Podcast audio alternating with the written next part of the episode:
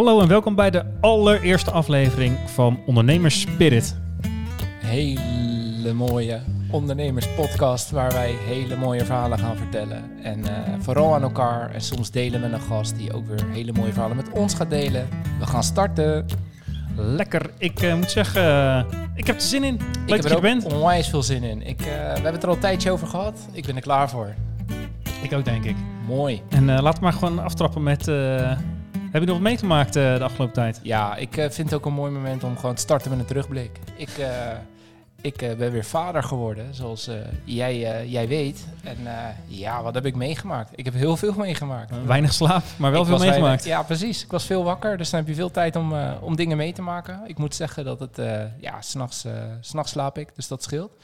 Ja, overdag maak je een hoop mee. En ehm, wel leuke dingen, alleen je moet wel even doorbijten. Maar dat, dat komt allemaal goed. Dus eh, ja, en ben gestart met werken. Dus dat is lekker na een vakantietje. Dan, eh, dan mag je weer even het huis uit en dan, eh, dan valt het eigenlijk wel mee, dat ondernemen. als je thuis de kinderen hebt lopen. Het was eigenlijk gewoon een vakantie dat de tweede werd geboren. En dan mag Ja. je nu weer lekker gaan werken. Ja, zo heb ik het ook genoemd. En zo, ja, zo heb ik het ook wel ervaren. Mooi man. Heb jij nog wat meegemaakt, jongen? Nou ja, zoals jij ook, eh, ook weet, eh, eh, heb ik nog geen kinderen. Maar daar gaat wel verandering in komen. In januari ga ik ook vader worden. En ik ben blij om te horen dat het als een vakantie voelt. dat, je bent de eerste tot nu toe die het zo zegt. Ja, nee, ja, goed. ja, in vergelijking met ondernemen is dat zeker waar. Maar ik ga ook zeker beloven dat je een hoop slapeloze nachtjes tegemoet gaat, jongen. Nou, mooi. Ik, ik kijk er naar uit. ja? ja. zeker? Oké. Ja. Ehm, laten we beginnen met, eh, ik zou zeggen, een toepasselijk onderwerp. Laten we beginnen met, eh, eh, met starten Met starten. als, als, als onderwerp van deze eerste podcast. En dan zou ik zeggen, dan beginnen we met wat onze start met, met whisky was. Ehm, dus Ja. we gaan even naar de whisky jingle. We gaan hem inschenken.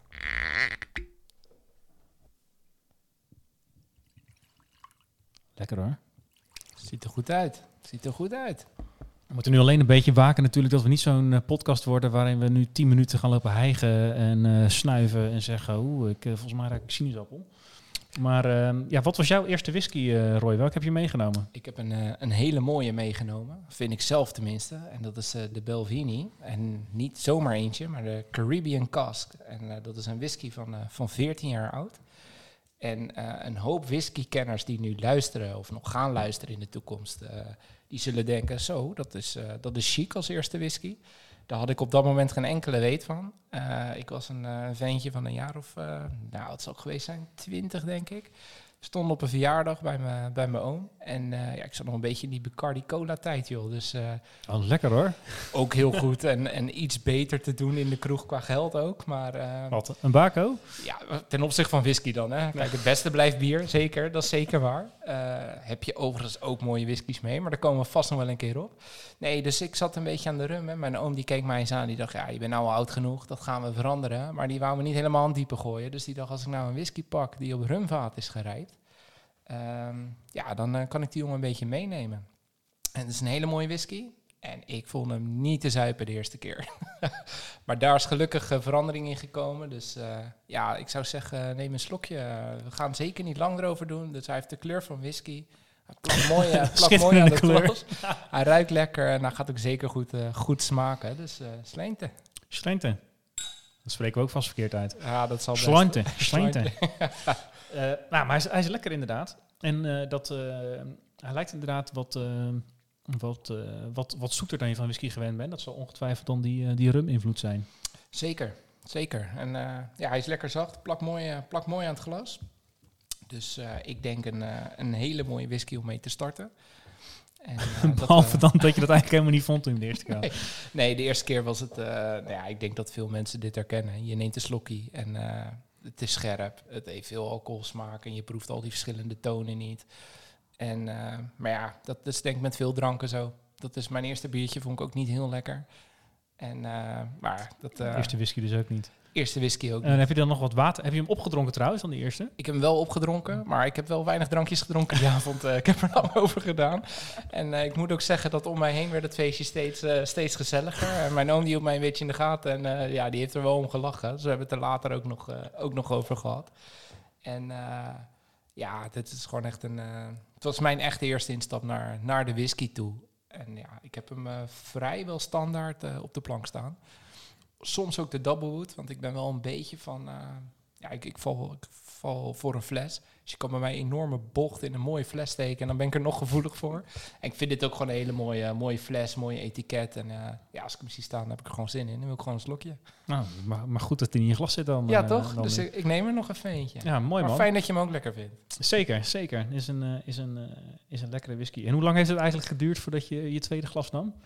Ehm, nou, niet dus diezelfde verjaardag. Dat duurde wel nee, ja, dat heeft wel, eh, wel even geduurd.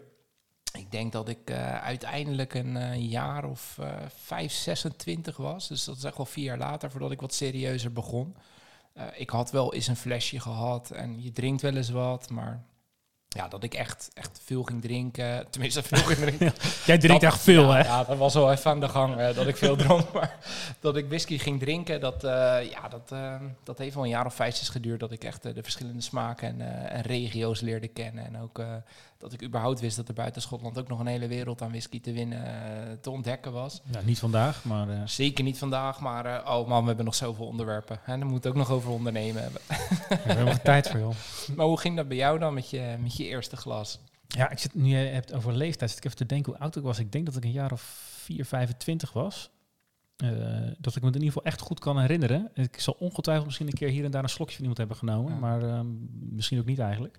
Maar ehm, ja, ik, ik was in Schotland. Dus natuurlijk ook wel de plek om je eerste whisky te drinken. Ja, dat is wel eh, de beste plek, ja. En het, ehm, eh, we gingen naar een eh, distillerij. Daar noemden ze het Glengarry. Op de kaart stond Glen Garioch. maar ja, hè? degene die er werken, die zullen het vast wel weten. ja, dus Glengarry. En dat was in de buurt van waar we sliepen in Aberdeen. Dat is nou prima. Dan gaan we daar eens even kijken. Lijkt me wel cool. Ehm, eh, hoe whisky gemaakt wordt. En, eh, dus ik heb daar in het proeflokaal na de rondleiding eh, de eerste whisky eh, geproefd. En ik denk onder eh, alle romantiek van eh, de verhalen die we te horen hadden gekregen, eh, vond ik het toen nog eh, best oké. Be- ik- best wel oké. Ja, nou, ik vond het niet eh, slecht in ieder geval. Toen dacht ik, ja, dit was, eh, dit was cool. En eh, ik vind whisky ook wel, hè, dat eh, straalt ook wel wat uit. En dacht ik, dus ik, eh, ik dacht, ik koop gelijk hier een fles. De Glengarry Founders Reserve. Ehm, Founders Reserve, klinkt luxe. dat eh, klinkt zeker luxe, ja. En het is eh, wat ik vooral nog eh, heel goed weet van die rondleiding. ehm, is dat die, die dame die was niet echt te spreken over Amerikanen. Dat, dat noemden ze meer dan eens dom volk. Ehm, ik hoop niet dat mensen hier aan zitten nemen. Het zijn ook niet mijn woorden. Goed om te nuanceren, denk ik. ja, tuurlijk. tuurlijk. Maar het grappige is dus dat dit is, ik weet niet of dat nog steeds zo is, maar hun enige, of in ieder geval een van hun weinige whiskies eh, zonder age statement. Eh, dus hij heeft niet minimaal 12 jaar gerijpt of 15 of eh, laat staan eh 20 of nou, 14, zoals jouw Caribbean Cask van Belvany. Ehm, maar dit is dus een relatief jonge whisky. Die, het moet minimaal drie jaar gerijpt hebben, anders mag het geen whisky heten, zoals je weet. Ehm, maar ja, dit zei zij eh, ergens tussen de drie en zes jaar van verschillende vaten, maar niet, niet, niet heel lang. Nee, het is acht jaar geloof ik toch? Als je het acht jaar eh, hebt liggen, dan mag je het op de fles noemen geloof ik. Hè? En daaronder mag het niet. Ja, Dus het zal ergens tussen de drie en de acht jaar zijn dan... eh, ja precies. Dat, eh, dat zal ongetwijfeld zo zijn. Maar zij gingen deze eigenlijk maken voor de Amerikaanse markt. ja. Dus ze hebben gewoon puur als marketing stunt daar Founders Reserve op gezet. met heel groot het jaartal waarop deze distillerij ooit is gestart. In 1797. Kijk, En, mooi eh, jaar. ze zei van, eh, eh, ja, Amerikanen die, die geilen erop. Die vinden het fantastisch. Oude dingen, Founders Reserve. En het gaat er als ja, zoete broodjes over de toonbank, zei ze. puur door die naam. Puur door die naam, want ze zei, ze, ja, ze houden van oud, maar dit is een hartstikke jonge whisky. Maar Ja. alleen maar dat het Founders Reserve heet, vinden ze het helemaal, helemaal fantastisch. Ehm, ik moet zeggen, ik had die fle- fles mee naar huis genomen. Ik was er dus eigenlijk ook een beetje ingetrapt. eh daar in het mooie verhaal en eh mooi landschap en eh, ja, leuke rondleiding. Want thuis vond ik me toch wel een beetje aan de scherpe kant, moet ik zeggen. Dat hoor je wel vaak, hè? Dat de situatie Ja. waarin je bent heel veel van impact is op de smaak. Ja, zeker. Maar ehm, eh, ik weet wel dat ik hem toen leeggedronken heb. Niet in één avond, heeft even geduurd. Ehm, en eh, dit is eigenlijk weer de eerste keer sinds toen dat ik hem, eh, dat ik hem weer een keer ga, eh, ga proeven. Mooi moment. Ja, mooi En moment. dan ga je delen met mij. Ga- zeker, ja. Dus dat... ik ga een slokje nemen. Ik, ik ga met je meedoen. Ook deze ziet er overigens uit als whisky. Gelukkig. Ja, ruikt ook lekker, maar wel heel anders. Ja, is inderdaad heel anders. Scherper, hè? Ja, een stuk Ja. scherp. En dat, dat beetje dat zoetige wat je bij die eh Caribbean cask had, dat zit hier eh, eh, zeker niet. Maar wel heel veel andere lekkere, lekkere, lekkere smaken en, en geuren. Ja. Nee, ja, absoluut. Nee, ik denk dat we zeker voor zo'n start en zo'n eerste, onder, eerste, eerste aflevering of episode, of hoe chic je het ook wil noemen, denk ik dat we twee pareltjes op tafel hebben staan. Denk ook, ja. Maar wat een verhaal, hé. Even lekker starten in Schotland.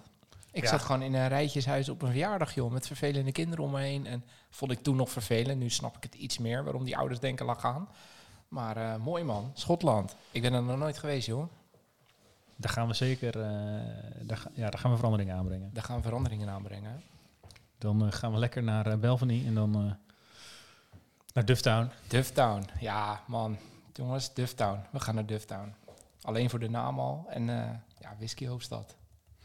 Dus Ja. daar gaan we heen. Gaan, we heen. zeker doen. Hey, nu we de whiskies eh, hebben ingeschonken, we kunnen elke keer kiezen eh, tussen, tussen de glazen of we voor de Glengarry of de, de Belvany gaan. Ehm, maar dan kunnen we het nu eh, hebben over eh, ondernemen. En ja, het thema van de aflevering, starten. Hoe start je eigenlijk met een onderneming? Eh, ja, Roy, ik, ik weet dat jij, eh, jij bent daarvoor nog eh, de accountant, consultant eh, en ambtenaar geweest. Ja, en ik, uiteindelijk eh, dacht je, ik ga toch ondernemen. Wat, ja, eh, ja, ja, ja. Ik, eh, ja, joh, ik ben naar mijn studie. eh, ik, eh, ik ben eh, gelijk, of naar mijn studie, naar, naar, naar VWO. Ja, dat was soms ook een flinke studie, maar ben ik gelijk duaal gaan studeren aan, aan de universiteit voor accountancy. En dan, dan word je toch wel een beetje verplicht om bij zo'n accountskantoor te gaan werken. En dan, ja, je leert heel veel bedrijven kennen en heel tof. En je leert heel veel mensen kennen en ja, het, het mooie daaraan vind ik wel dat je overal een kijkje in de keuken kan nemen. Maar je bent alleen maar bezig met checklistjes. En dat werd ik wel echt zat. En ja, ik weet niet eens meer hoe. Volgens mij via een interimklus ben ik een keer bij de overheid beland. En dat beviel me op zich ook wel. En, en, en hun waarschijnlijk ook. Want uiteindelijk dachten ze van, joh, eh, wil je hier blijven werken? Toen ben ik daar in dienst gegaan. En ja, dat, dat beviel niet. laat, ik, laat ik het zo omschrijven. Na een jaar of, of drie, eh, waarin ik overigens wel heel veel heb geleerd. Ook het hele politieke spel heb leren kennen. Dat is wel heel interessant om mee te maken. Maar ik merkte wel dat ik te eigenwijs was voor al het, al het, eh, het afstemmen. Alle huisjes die het langs moest. En ik wilde gewoon mijn ding doen. ook en te veel gewoon, checklist eigenlijk. Eigenlijk ook te veel checklisten. Ja, zeker waar. En toen dacht ik, weet je wat we gaan doen? Ehm, want ik had daar een collega eh, die, die daar ook zat. En die had al een administratiekantoor, wat, wat goed op orde is. En, en eh, dat was toen ook al het kantoor. Ja, en dat, dat, dat, we raakten met elkaar aan de praat. En dat, dat klikte. Je woont bij elkaar in de buurt. Een paar biertjes gedronken, het erover gehad. En toen dachten we, we gaan bier? gewoon, eh, Geen whisky? starten. Nee, dat was, de, dat was nog niet. Dat was in die tussenliggende Ja, ja. jaren. Ik had die verjaardag nog vers in het hoofd. Dus ik was nog wat aan het eh, verwerken? Ja, ik hield gewoon op bij een biertje. En eh, nee, ja, toen dachten we, weet je wat we gaan doen? We gaan, we gaan ondernemers helpen. En, eh, maar ja, dan, dan moet je starten. Dan heb je een goed idee. Ja, en dan? En dat, dat vond ik wel een, eh, een, een spannend, eh, spannend moment. Ja, echt de, de keuze van eh, de, de sprongwagen van het relatief veilige, eh, nou het pensioen wordt geregeld, eh, je salaris wordt geregeld en doe je ding, naar fuck het allemaal, ik ga het in mijn eentje proberen. Ja, nou ja, Met z'n tweeën dan? Ja, in- met z'n tweeën gelukkig. Dus dat scheelt nog wel, dat je nog wel wat ruggespraak hebt samen. Maar ja, wat je zegt klopt. Zeker bij de overheid. ja, er is een vast contract is volgens mij voor het leven daar, oh, tenzij je echt verkeerde dingen doet. En eh, dus ja, dat, dat was ook wel een dingetje dat, eh, ja, dat moet je thuis even overleggen. En dat ging op zich goed hoor. En eh, kijk, wij woonden in een flatje, we konden het prima betalen. Dus financieel was er ook geen, geen reden om het niet te doen. En ja, aan de andere kant, weet je, ik was eh 5, 26. Ik dacht, ja, als het mislukt na drie jaar, prima. Ben ik nog steeds 30 met 12 jaar werkervaring, kom ik echt alweer aan de bak. Ja, je had natuurlijk wel je, al werkervaring vanaf je achttiende. Dat eh, is toch wel een ander verhaal dan, eh, dan de meeste van ons. Ja, nee, maar dat is het voordeel van als jij eh, duale studie doet. Ja, je doet er takken lang over en, en ik nog iets langer. maar ja, het voordeel is wel dat je eigenlijk van, van, ja, van jongs af aan al naar bedrijven kan, met directies om tafel zit. En daar leer je gewoon zo ontzettend veel van. En dat heeft mij ook wel geholpen in de start met ondernemen. Want kijk, die hele sprongen in het diepe, ja, dat was het wel, maar wel niet gelijk van de hoogste duikplank. Dat was wel vanaf de kant en met zwembandjes om rustig te gaan. Want we hebben het eigenlijk... Gecombineerd nog een tijdje, toch? Ja, we hebben het gecombineerd inderdaad. Waarbij we twee jaar lang ehm, eigenlijk naast ons werk bij de overheid, vooral in de avonden en de weekenden, de klantenportefeuille hebben opgebouwd. Ja, en op een gegeven moment daarna de sprong gewaagd hebben we contract opgezegd en gezegd van we gaan ervoor. Maar zelfs toen hebben we nog wel uh, ja, in de accountancywereld zoveel handjes tekort. Dus we konden een prima opdracht doen. Was wel voor 40 uur. Maar ja, dat geeft wel de financiën. Ja, ik hoef niet om te liegen. Je kan in vier, vijf maanden eh, verdienen wat je in principe tien maanden overeind kan houden. Dus dat geeft je een half jaar tijd om aan je bedrijf te bouwen. Nou, dat hebben we twee, drie jaar gedaan. Eigenlijk alles weer terug in de onderneming gestopt. En zo ben ik eigenlijk begonnen. En uh, ja, dat was ja, hoe, uh, hoe, redelijk, hoe, eh, onzeker was het uh, begin dan? Er waren dan een paar klantjes. Dat was genoeg om ja, één salaris te betalen? Of twee? Of alleen de huur van een kantoor? Of, of nog net niks? de website? Ja, weet je, we konden dat biertje net aftikken. Nee, dat viel wel mee. We hadden, mijn, mijn, mijn compagnon, die, was, die was al inderdaad gestart. En, dus ik ben daarbij gekomen. Dus helemaal samengestart is het ook niet ja, we hadden een klantje of, of twintig. En uh, ja, een kantoortje kon je ervan huren. Ik denk dat je, ja, als je er 600, 700 euro in de maand uh, mee had, dan, dan was je er wel. Ja. En, maar dat, en vandaar dus ook voor, door die accountancies laten inhuren. Dat was zeg maar de, de echte inkomsten. Dat, wa dat waren de echte inkomsten. En langzaamaan probeer dat kantelpunt te bereiken. Uh, alleen, ja, dat, dat is gewoon lastig, omdat je op een gegeven moment op een punt komt van ja, of mijn interimklus gaat er last van krijgen. Of mijn klanten gaan er last van krijgen omdat je met het andere bezig bent. En dat kantelpunt, ja, dat is wel een stukje ballen in de lucht houden, zeg maar. Uh, maar in het begin, dat, onze eerste klanten waren ook veel kennissen, uh, vrienden. We waren ook nog niet heel lang bezig toen, toen wij elkaar spraken op ondernemersvlak. Ja, die kunnen het dan ook wat meer van je hebben als je s'avonds even een berichtje stuurt of een mailtje. En die hoeven niet altijd gelijk antwoord. Dus dat, dat heeft wel geholpen. Maar dat was wel puur financieel inderdaad dat het nodig was. En uh, we hadden niet allebei een dusdanig bedrag op de plank liggen dat je zegt van nou, we gaan het een jaar proberen, wordt het niet, uh, is het ook goed. Nee, dat, uh, dat moest wel gewoon, gewoon verdiend worden om, om alles te betalen thuis. Dus dat geeft ook wel druk, maar ja, daardoor krijg je ook wel de drijf, denk ik, om het, om het te redden. Ja, zeker. En de, je zei net, ik heb allemaal dingen geleerd bij al die bedrijven in de keuken kijken. Ja. Eh, en waar ik ook wat aan had. Maar wat zijn het dan voor dingen? Was het dan vooral netwerk, zodat je überhaupt een eerste opdracht had bij een uh, accountancy? Of uh, zat het ook in nou andere ja, Dat, dat hielp ook. En ik moet ook zeggen dat een hele mooie opdracht, die daar niks met mee te maken, maar echt gewoon een opdracht vanuit goed op orde, zeg maar. Die, die kwam uiteindelijk ook via dat netwerk wat je in de jaren had opgebouwd. Dus dat was ook wel een mooi vliegwiel. Nee, maar het zat hem veel meer in. Kijk, ik, ik was een relatief jong pikkie. En ja, je nog hoor. Ja, oh, dankjewel. Ja. dankjewel. Ja, de mensen zien me niet, die horen alleen mijn stem natuurlijk. Hè. Dus, uh, jonge god is het. Godverdorie. Ja. Nee, kijk, het, je leert ervan, omdat je als jong jongen, je spreekt met, met, met directies en je zit met mensen om tafel die al jaren ondernemer zijn of, of, of dicht tegen een ondernemer aanzitten. En, en ja, daar leer je gewoon enorm veel van. Want ja, in mijn branche, ik moest iemand ervan overtuigen om zijn financiële hebben en houden aan mij toe te vertrouwen. Ja, dat waren ook wel eens mensen van 40 of 50 ja, en ik had uh, ja, tien klanten en uh, toen helemaal een jong Becky. en, en, dat was het. En dat soort gesprekken hielp je dan wel. Want zeker, en dat vond ik wel een, een, een voordeel, laten we ook vooral de voordelen van, van het ambtenaarschap benoemen. Dat je krijgt daar wel alle ruimte om je op dat niveau te ontplooien. En bij een accountskantoor is het wel heel hiërarchisch. Dan is het wel echt, joh, wie heb je boven je? Dan doet hij dat gesprek. En ja, dan ben je zo lang bezig voordat je eigenlijk een keer zelf op, op, op dat niveau gesprekken kan voeren. Ja. Ja, en als ambtenaar in diepe gedonderd en uh, kijk maar. Ja, daar heb ik wel enorm veel van geleerd en ook veel, veel aan gehad later. denk je dat het uh, nog tegen heeft gewerkt? Dat is toch wel relatief jong uh, begin als ondernemer. Dat dat, uh, als, je, als je tegenover zo'n 40, 50-jarige uh, doorgewinterd ondernemer zit en dan kom jij je salesgesprek doen van je, joh, ik, ik kan de hele administratie wel gaan afhandelen. Ja. Dat je een beetje weggelachen werd? Of, Nou, weggelachen niet. Maar er zijn ook wel eens klanten niet gevallen waarvan ik denk dat ik ze nu wel kan overtuigen, zeg maar. En, uh, maar ja, goed, dat, dat, leer je door de jaren heen natuurlijk. Hè? En dat is wat dat betreft net een goede whisky. Hoe ouder, hoe beter. Hoe langer die op vat zit, hoe beter die wordt. Ik denk dat dat voor ondernemers ook geldt. Je bent niet op maandag uh, gestart en, en na een week weet je, ik, ik weet het en ik ben ondernemer. Dat moet je gewoon leren. Ja, dat, nee, zeker. Denk ik tenminste. Ik in ieder geval wel. Ik ben uh, gelukkig nooit met enorme gevolgen, maar ik ben zeker wel eens op mijn bek gegaan. Dus, maar goed, je had het net over Amerikanen. En op dat gebied, hè, dat zeiden dan Dom Volk, maar qua ondernemerschap zeggen ze ook daar, joh, als jij nooit op je bek bent gegaan of nooit feedback gegaan, ben je geen ondernemer.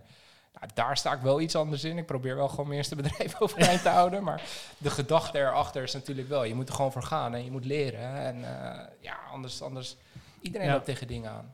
Ook de grote jongens als Steve Jobs zijn ooit failliet gegaan. En, uh, ja, ja precies. Ik, uh, ja, als je voor de derde keer tegenaan loopt, dan is het wat makkelijker op te lossen dan, dan de eerste keer natuurlijk. Zeker, ja. Ja, of, of je voorkomt het gewoon. Of je voorkomt het gewoon, dat kan, ook nog. Kan ook nog, omdat je het al twee keer meegemaakt hebt. Ja. denk je, oeh ja, shit, dit moet ik niet gaan doen. Ja, nee, maar je leert dingen sneller herkennen natuurlijk. En ja. Dat, uh, ja, dus, dus zo ben ik eigenlijk begonnen met, uh, met ondernemen. Ja. ja, en dat is dan nu alweer acht jaar? ja, ja, negen en, en, en eind 14, zeg maar begin 15 zijn we echt full swing gegaan. Toen hebben we echt de baan daarnaast opgezegd en zijn we er echt voor gegaan. Dus dat is nu zeg maar ja, goede zes en een half jaar. Ja, en als je nu kijkt waar, waar we als kantoor staan, dan, dan is dat een goede keuze geweest. Ja, zeker. Ja, het is niet meer leuren voor klantjes. Uh, nee, nee, nee, gelukkig niet. Nee. nee. gelukkig niet. Nee, leuren voor uren, maar die zijn op op een gegeven moment, hè? Ja, ja klopt, ja. ja. hey, maar dat, en jij? Ja, heel ja. anders gestart. Totaal anders. De enige overeenkomst was dat je ook jong was. Misschien wel nog jonger. Ja. uh, nou, inderdaad, ja. Nou ja, de... Uh, we hebben ook bij, elkaar op de middelbare school gezeten. Dus dat uh, waar jou gelijk een salaris kreeg en duaal ging studeren, ben ik het, ik noem maar even het echte studentenleven ingegaan. Ja.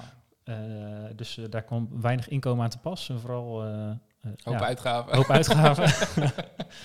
Is een, mooie studieschuld van overgebleven, maar een hele, leuke tijd. En dat komt misschien nog een andere keer ter sprake hoe dat allemaal was. maar een beetje richting het einde van, van die studie dat was, uh, denk 2010 ongeveer, toen ik uh, aan de master Innovation Management bezig was. Innovation Sciences heet het inmiddels, geloof ik. Um, ja, toen vonden we het met een groepje mensen toch allemaal wel wat, wat theoretisch wat je daar leerde. Heel gek aan de universiteit dat het een beetje theoretisch is.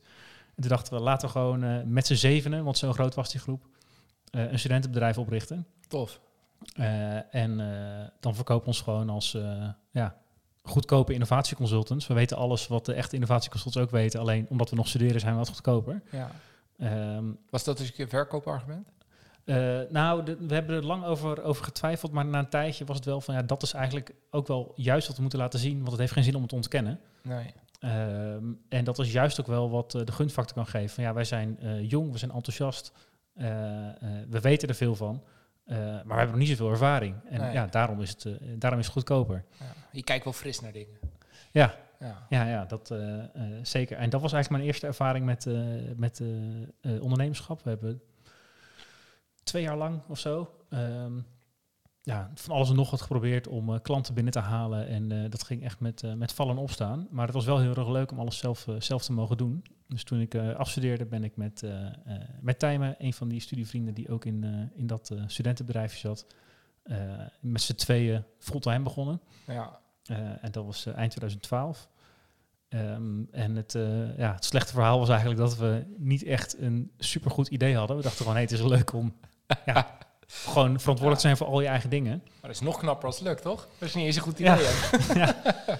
Ja, uh, goede ideeën zijn ook erg uh, overgewaardeerd, want ja, een idee is niet zoveel. Het gaat om de uitvoering uh, natuurlijk. Ja. En ehm, ja, wij dachten, we, doen, we gaan eigenlijk een beetje doen wat we als studentondernemer deden. Namelijk onze innovatiekennis uurtje factuurtje verkopen aan, aan ondernemers. En waar als studenten het vooral moesten hebben van ja, een leuke workshop van ondernemersvereniging. Want ze vonden het leuk als, er, als studenten dat kwamen doen, was voor hun dan relatief goedkoop en toch een, een ja, een leuk begin van de avond voordat ze konden gaan borrelen, ja, laten we eerlijk zijn. Precies, het verplichte inhoudelijke nummertje. Ja. Precies. um, maar we dachten, hey, als we hier fulltime tijd voor hebben, dan, dan kunnen we misschien ja, echte MKB'ers die net iets te klein zijn om echt een innovatieafdeling te hebben, maar wel hè, zo groot, misschien een mannetje of 40, 30, ja, dat ze daar wel over moeten gaan nadenken. Dat je niet kan eeuwig op één product blijven hangen. die kunnen wij helpen als een soort van flexibele innovatie uh, afdeling. Nou, we hebben onszelf toen, denk ik, een maand of vier, vijf de tijd gegeven. We woonden allebei nog op een studentenkamer, dus weinig uh, lasten. Ja. Een beetje spaargeld. Dus oké, als we, we moeten binnen vijf maanden een keer een factuur kunnen sturen. Eh, en dan gaan we weer een maandje door. Ja, precies. Eh, en ik geloof dat we na drieënhalf of vier maanden hadden we inderdaad onze eerste opdracht waar we een factuur konden sturen. Ja, Eh, echt, een echte betaalde opdracht. echt ja. een betaalde opdracht. En eh, eh, ja, dat was onze wat, eh, wat eh, ja, to- toch wel lastige start. eh, moet ik zeggen. Want we hebben ontzettend veel nee gehoord. En achteraf ook super logisch. Want ja, welke ondernemer, zoals je net zegt, van 40, 50, die eh, bijna alles al een keer gezien heeft, Ja, zit te wachten op eh, twee net afgestudeerde pikkies die even komen vertellen hoe het moet. ja, Eh, dus dat was ook heel logisch, eh, logisch achteraf. En we zijn eigenlijk een beetje per toeval die universitaire wereld ingerold. Want de, de directeur kennisvalorisatie in Utrecht toen de tijd, die, die kende ons als student innovatiewetenschappen nog. En die had gehoord dat we een bedrijf hadden. En die dacht, eh, die gasten moet ik hebben. ja. Een goede indruk achtergelaten. Ja, zeker. Ja, blijkbaar. Ja. En eh, eh, ons geluk was dat kennisvalorisatie een super nieuw begrip was. Dat gaat eigenlijk om dat wetenschappelijke kennis een, ja, een, een, een toepassingsplek moet vinden in de maatschappij. Of dat nou in een radioprogramma is of echt technisch in een product van een bedrijf. Het maakt niet uit. Die kennis moet ergens heen, die moet gebruikt worden. Ja, en dat gebeurde niet goed genoeg volgens de overheid. Dus daar, daar werd beleid op gemaakt. En steeds meer universiteiten gingen daar een, ja, een kennisvalorisatie, eh, departement, kantoor, eh, eh, Ja. aparte BV, wat dan ook, voor opzetten om dat te regelen. daar zijn jullie ingesprongen. En eh, ja, wij zijn daarbij gaan helpen met het idee van wat wij over innovatie hebben geleerd. Dat kunnen we heel goed toepassen op die wetenschappers. Ja, En dat bleek ook zo te zijn. En dat was eigenlijk onze start. Dus we hebben jarenlang workshops, gege Sorry, workshops gegeven. ja, met eigenlijk consultancyklusjes geholpen bij, bij universiteiten. Tot we dachten van ja, we doen elke keer hetzelfde trucje. Laten we software maken die dat trucje voor ons doet. ja, precies. Lekker innoveren. ja, lekker innoveren.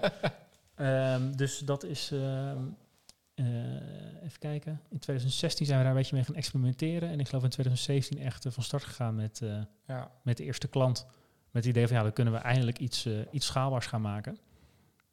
En dat is, dat is Impactor geworden. En dat is echt een super specifiek product. In een niche van een niche ongeveer. Dus Ja. eh, wij verkopen eh, ja, eigenlijk taalanalyse software aan universiteiten. Eh, die wordt gebruikt door de wetenschappers die een subsidieaanvraag schrijven.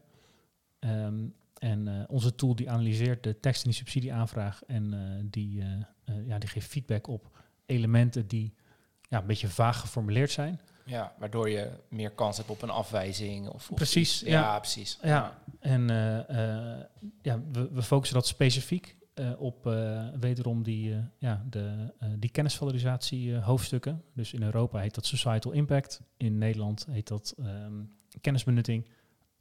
En dat zijn de hoofdstukken waar veel wetenschappers mee worstelen. Want ja, veel doen een onderzoek uit Ja. nieuwsgierigheid. Wat moet je dan in godsnaam zeggen over wat de maatschappij eraan heeft? Ja, ja, ja. Ehm, dus dat is vaak een ingewikkeld hoofdstuk. En daar, ja, daar helpt onze, onze software bij. Ja, tof. En maar je zei dat, dat, dat vallen en opstaan, dat je vaak nee te horen krijgt. Of kreeg, of krijgt misschien, maar kreeg in ieder geval. Eh, wat, wat doet dat dan met je? Ik vond dat best lastig, want je hebt vanuit je eigen perspectief... Een supergoed. eh, ja, denk je gewoon, ja, je bent echt een stomme Chinees, zeg. Alleen ja, ja, klopt. Ehm, nou, wat denk ik voor ons heel erg hielp, is dat we met z'n tweeën waren. ja, Dus het was bijna altijd wel zo, als de ene het even niet meer zag zitten, dat de ander die kon even eh, oppeppen en Ja, andersom. Ja, ja, precies. Eh, dus dat helpt heel erg. In mijn eentje was het denk ik een heel stuk ingewikkelder geworden. Om Ja. je daar in je eentje doorheen te slepen. Ehm, maar wat denk ik ook wel hielp, is dat we heel duidelijk hadden vijf maanden. En dan, eh, dan maken we de balans op, want dan is een soort van het spaargeld op. Ja, precies. Ja. Ehm, dus je wist ook zeg maar, wat een soort van de deadline was. Dus Ja. dacht ja, en ik wil eigenlijk wel dat het lukt, want ja, ja, ik had eigenlijk flauw waar ik anders wilde gaan werken. dus ik kan altijd nog wel ergens bij een consultant gaan solliciteren. Dat, dat doen heel veel eh, studiegenoten. ja, Dus, dat zal vast ook wel kunnen. ja. Maar van ja, wil ik dat echt? Nee, ja, je wil gewoon dat lukt, toch? Ja, precies. Maar dan, dan komt dat gevoel dat je de eerste factuur mag sturen. Ja, dat is fantastisch. Een mooi gevoel, hè? Ja, precies. Dan denk je, het is toch, het is toch, toch gelukt. En ja, die nee, die, ja, nee blijven horen, dat is gewoon... Ja, ehm, ja, de eerste keer kostte het misschien een, eh, een paar dagen om een soort van daarvan te herstellen. Van, oh ja, het is toch geen goed idee. Of eh, Ja. het was, ik heb allemaal fouten gemaakt en dat is ongetwijfeld waar. Maar eh, ja. ja, ook de beste ondernemers, die krijgen vaker nee dan ja te horen. Want ja, niet iedereen zit nou eenmaal op je ding te wachten. Dan heb je echt heel veel geluk. Als iedereen gelijk ja zegt op... Ja, dan heb je een topproduct. Ja. Dat is het lastige, want je moet het vaak aan andere ondernemers verkopen. En ja, we hebben allemaal dezelfde eigenschappen. Dat we stront eigenwijs zijn en denken dat we het zelf weten hoe het moet. En dan komt er ineens iemand anders die zegt hoe het anders moet.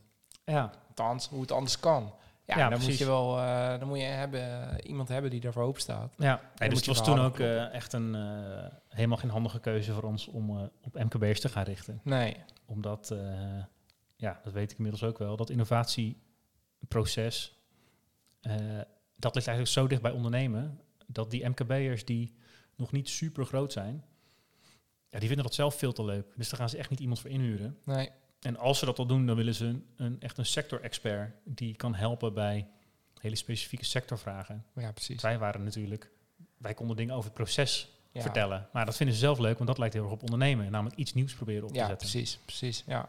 ja, dus eigenlijk was, ja, je, je was volop aan het ondernemen, maar wel in hun spectrum, zeg maar. Wat Ja, zij zelf precies. ook leuk vinden. Ja, ja, precies. Dus dat, eh, ja. Ja. we zijn echt bij ontzettend veel MKB'ers langs geweest. eh, door. Echt door het hele land heen. Dat, eh, Ja. dus dat was wel heel leuk. Maar er zijn eigenlijk nooit echt, echt opdrachten uitgekomen. Nee, nee, nee, precies. En ja, toen zijn we universiteiten gaan, gaan, doen. helpen. Want ja, daar kwam wel een kans langs. En ja, dat is, hoort natuurlijk ook bij ondernemen. Als er een kans is, dan moet je hem wel herkennen en, eh, en grijpen. ja, je moet, ja, precies. Je moet hem zien. Dat, dat is één. Je moet hem zeker pakken. eh, Of Ja. proberen. Ja. Want we hebben daar zeker even over getwijfeld natuurlijk. Van ja, we gaan toch MKB'ers helpen. Wat moeten we dan met de universiteit doen? Ja, ja, durf te kiezen. Hè. Dat is best Ja. lastig soms. eh. Ja, dat hebben we heel lang niet gedaan hoor. Nee? Echt, nee. Je werd ook heel lang niet gekozen. dat is ook heel vervelend. Maar ik denk dat ja, dat voor mij misschien ook wel makkelijker is, omdat ik in een branche zit waarbij je een soort noodzakelijk kwaad bent. Ja, Kijken of je me nou aardig vindt of niet. Uiteindelijk heb je toch of mij of een ander nodig. En eh, in ieder geval voor de basis. Dus misschien dat dat ook wel klanten eh, over de heeft. maar ik denk dat, eh, dat ik vast niet de enige ben die er ook gewoon echt een enorme hekel aan heb aan de financiën doen. Ja, nee, ben je zeker niet. Nee. Nee, nee, nee, zeker niet. Dus dan is het, ja, na een tijdje denk je toch van ja, Ja. kan niet iemand anders dit voor mij doen? Want Ja. ik heb geen zin om weer zo'n btw-aangifte in te gaan vullen. En dan ja, invullen was dan nog niet zo erg. Want het geluk dat mijn compagnon, die, eh, die vond het wel leuk. Dus Ja. dat, eh, we hebben het nog heel lang eh, zelf gedaan. zelf gedaan. Ja, precies. Maar dat, het invullen is niet altijd nog heel erg. Maar als dan de Belastingdienst iets verkeerd verwerkt heeft, of je hebt zelf een keer iets verkeerd ingevuld, maar hè, de eerlijkheid gebied te zeggen dat het toch vaker de Belastingdienst die een foutje maakt. Ik heb behoud me van elk commentaar. maar ja, ja, dat, ja, daar heb je zo geen zin in om daar Nee. achteraan te gaan. Nee. En eh, ja, dan is het fijn als je daar inderdaad een eh, administratiekantoor, belastingadviseur of nou ja, inderdaad één, eh, jullie bij Goed op Orde Ja. of eh een van jullie eh, Ja. concurrenten of collega's eh, daarvoor kan inhuren. ja. Dat is inderdaad een, een veel ja, noodzakelijker eh, iets. ja, het maakt het wat toegankelijker om, om ook vanuit de klant naar ons toe te komen, zeg maar. Terwijl jij misschien veel meer zelf met je product of je, je dienst de, de, het land in moest. Ja, ja nice to have versus eh, need to have in goed Nederlands. Zeker, ja. Nou ja, ik vond het eh, beter klinken dan je Schotse uh, eh, wat maakt hij ervan? Glengarry. Glengarry. Glengarry. Ja, Ja. wat vind je ervan eigenlijk, Ik vind, hem, eh, ik vind hem heerlijk. Ja, ik vind hem goed. Ik merk wel dat hij... eh, hij is wel wat jonger. En ik wil niet als een onwijs expert klinken, maar... Ben dat, dat proef je wel. Hij is toch wat, wat, wat scherper. En ik vind hem ook wel wat, wat, wat bitter. Maar Ja. hij is... eh, ja, ik, ik snap wel dat je, dat je hem lekker vond. Als ik nu ook even mijn ogen sluit en die bergen en dat beekje en eh, die Schotse kilt eromheen denk, dan snap ik helemaal dat je hem, eh, dat je hem daar hebt Dat opgeslobberd. de kilt zo'n beetje opwaait. Dat, ja, eh, ja, lekker man. man. Oh, zeker. Heerlijk. hey, tof. Hey, ik bedacht me nog iets over die Glengarry. Dat- ja, Want eh, ik had van tevoren natuurlijk even het verhaal, dat, eh, dat wist ik nog wel. Maar ik dacht, laat ik ook nog even wat, eh, wat feitjes opzoeken. En ik realiseerde me opeens dat ik dat net eh, vergeten was eh, te zeggen. Maar het is helemaal geen whisky. Nee, het is helemaal geen whisky. Nee, nee, het is wel een whisky. Nee, het is wel een whisky. Maar ehm, eh, eh, het is dus ergens eind in de 1800 zoveel, 1880, 1870, zoiets. is het overgenomen door, ik ken hem niet, maar blijkbaar een hele grote naam in de whisky toen draait, William Sanderson. Ik weet niet of het jou wat zegt. Nee. En eh, die, eh, die man die heeft allemaal leuke ideeën gehad. Die heeft op een gegeven moment ook een, een AM whisky en een PM whisky geïntroduceerd. Namelijk eentje voor voor de lunch, de AM whisky. En eentje voor na de lunch, de PM whisky. Ik vind het wel nu al een hele aardige meneer. Ja. ja. ja. Eh, maar wat ik daar dus ook bij las, Eh, wat ik niet wist is dat uh, Glengarry altijd eigenlijk een van de hoofdwhiskies is geweest in een superberoemde blend, namelijk de VAT 69. Ik heb hem persoonlijk nog nooit op, moet ik zeggen. Nee. maar ja, dat is wel de bekendste slobberwhisky die in elke slijterij te vinden is. ja, ik. ik. denk dat dat in Nederland samen met misschien de Glentellic eentje is die, die veel verkocht wordt. En uh, mijn vader is nog wel eens van de whisky cola. En ik, uh, ik, heb, ik heb hem zelf nog nooit op, maar ik heb wel wat flessen door het huis heen gegaan, inderdaad. dus die, uh, ja. op één hand te tellen, toch? Of nee, nee, nee. nee, ja, VAT 69. Oh, wat gaaf, wat leuk. Maar dat, dat is vaak toch, dat je binnen een, een, een blend bestaat natuurlijk vaak voor een groot deel uit, e-, uit één malt. En dan wordt aangevuld met een aantal, aantal andere. Ja, veel met, veel met allemaal graanwhiskies daaromheen, omdat die... Ja volgens mij omdat die gewoon vaak goedkoper zijn om te maken. Dat weet ik eigenlijk niet. Dus misschien een keer iets om op te zoeken. Ja. Um, we schrijven uh, gewoon nieuwe onderwerpen hè, tijdens zo'n aflevering. Ah, man, man, man. Ja, hou, zijn er niet nou van ja, elkaar af. Hou je het bij of niet? Ik heb niks meegeschreven. Nee? Nee. Oei. oei, oei, Ik ook niet. Hier, ik ga het gelijk doen. Ik ga het gelijk doen. Oh, je hebt voor 500 euro apparatuur voor je liggen. Je schrijft niet eens mee. Nee. Zonde. Maar tof, ja, vat 69. Mooie, iets minder mooie fles dan de, dan de Belvini, vind ik. Maar, uh, en er stond dus ook nog bij dat er ook nog een tijdje vat 68 is geweest, speciaal voor de Franse markt. Waarom? Geen idee. Misschien dat Soissons Neuf, uh, dat, is, ja, ja. dat ze er niet zo van houden in Frankrijk. Dat is nee, natuurlijk. Ja, ja, ja, ik sluit het niet uit. maar wist jij trouwens wel, nu je het over Fransen uh, hebt, dat die drinken dus meer whisky dan cognac?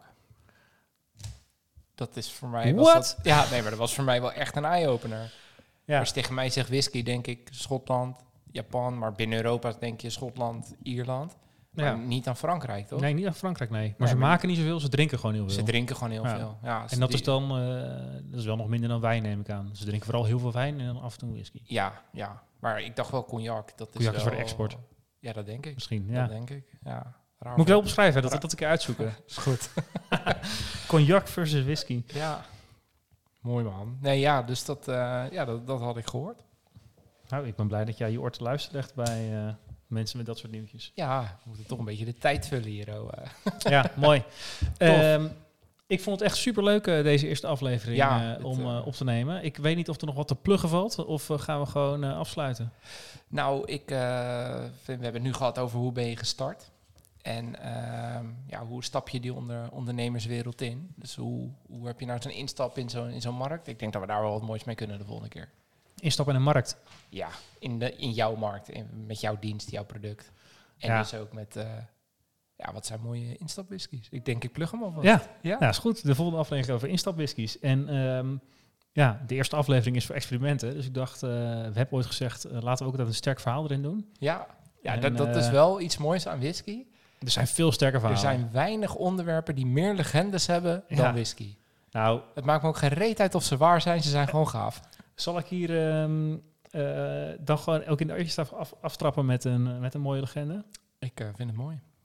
Mooi. Dit is, uh, ja, ik heb het boekje een, een tijdje terug gekocht. Het heet, um, laat ik ook gewoon credit geven aan degene die het verdient. Het heet Het Whiskyboek. Alles wat je nog niet wist over The Water of Life.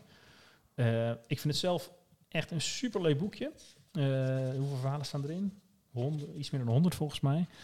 Um, ja, allemaal die of heel erg of zijdelings iets met whisky te maken heeft. En uh, ik vond deze wel grappig over whisky uh, legendes gesproken. Of ze nou wel of niet waar zijn. eentje over Dukang. Kijk. De god van de whisky en van de rest. um, Uh, en dat verhaal opent dat uh, volgens Chinezen en Japanners Dukang de god van alle distillaten is.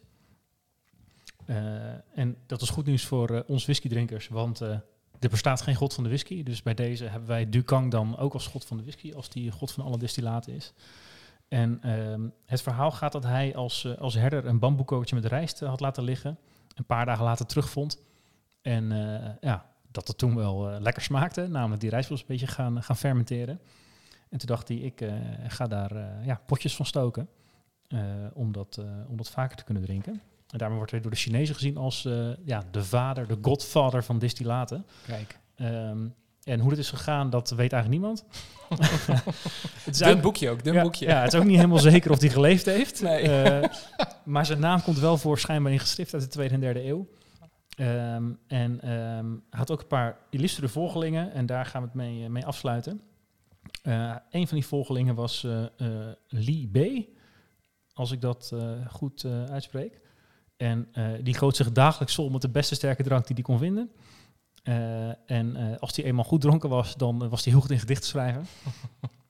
En een van zijn toppers heet Met een kater wakker worden op een lentemorgen. Kijk, ik heb hem niet meegenomen. Ehm, hij heeft er meer dan duizend, dus het zal even zoeken worden voordat we deze gevonden hebben. Maar het zijn in ieder geval mooie, mooie, ja, eh, mooie verhalen. Deze man heeft zichzelf ook eh, doodgedronken, omdat de keizer eh, weigerde hem eh, de titel eh, eerste adviseur te geven, omdat hij schijnbaar ook extreem lelijk was. ja, eh, dat komt van al die whisky natuurlijk. Precies, en in een dronken bui heeft hij toen eh, geprobeerd de maan te redden van een verdrinkingsdood en toen is hij zelf eh, verdronken. Hij heeft het wel Eh, gered, want de Eh, maan is er nog. ja, de maan is er nog, ja. Dus, precies, we zijn, hem wel dankbaar, we zijn hem wel dankbaar. Ja, ja dus dat, eh, nou goed, hè, dat zijn volgelingen zich doodronken. Daar kan eh, onze grote Ducang niks aan doen. Ik zou zeggen, voor ons eh, blijft hij de god van, de whisky. Dankjewel voor het luisteren naar deze eerste aflevering. En eh, we Tot zien de je snel graag keer. terug. Tot de volgende keer. Doei doei.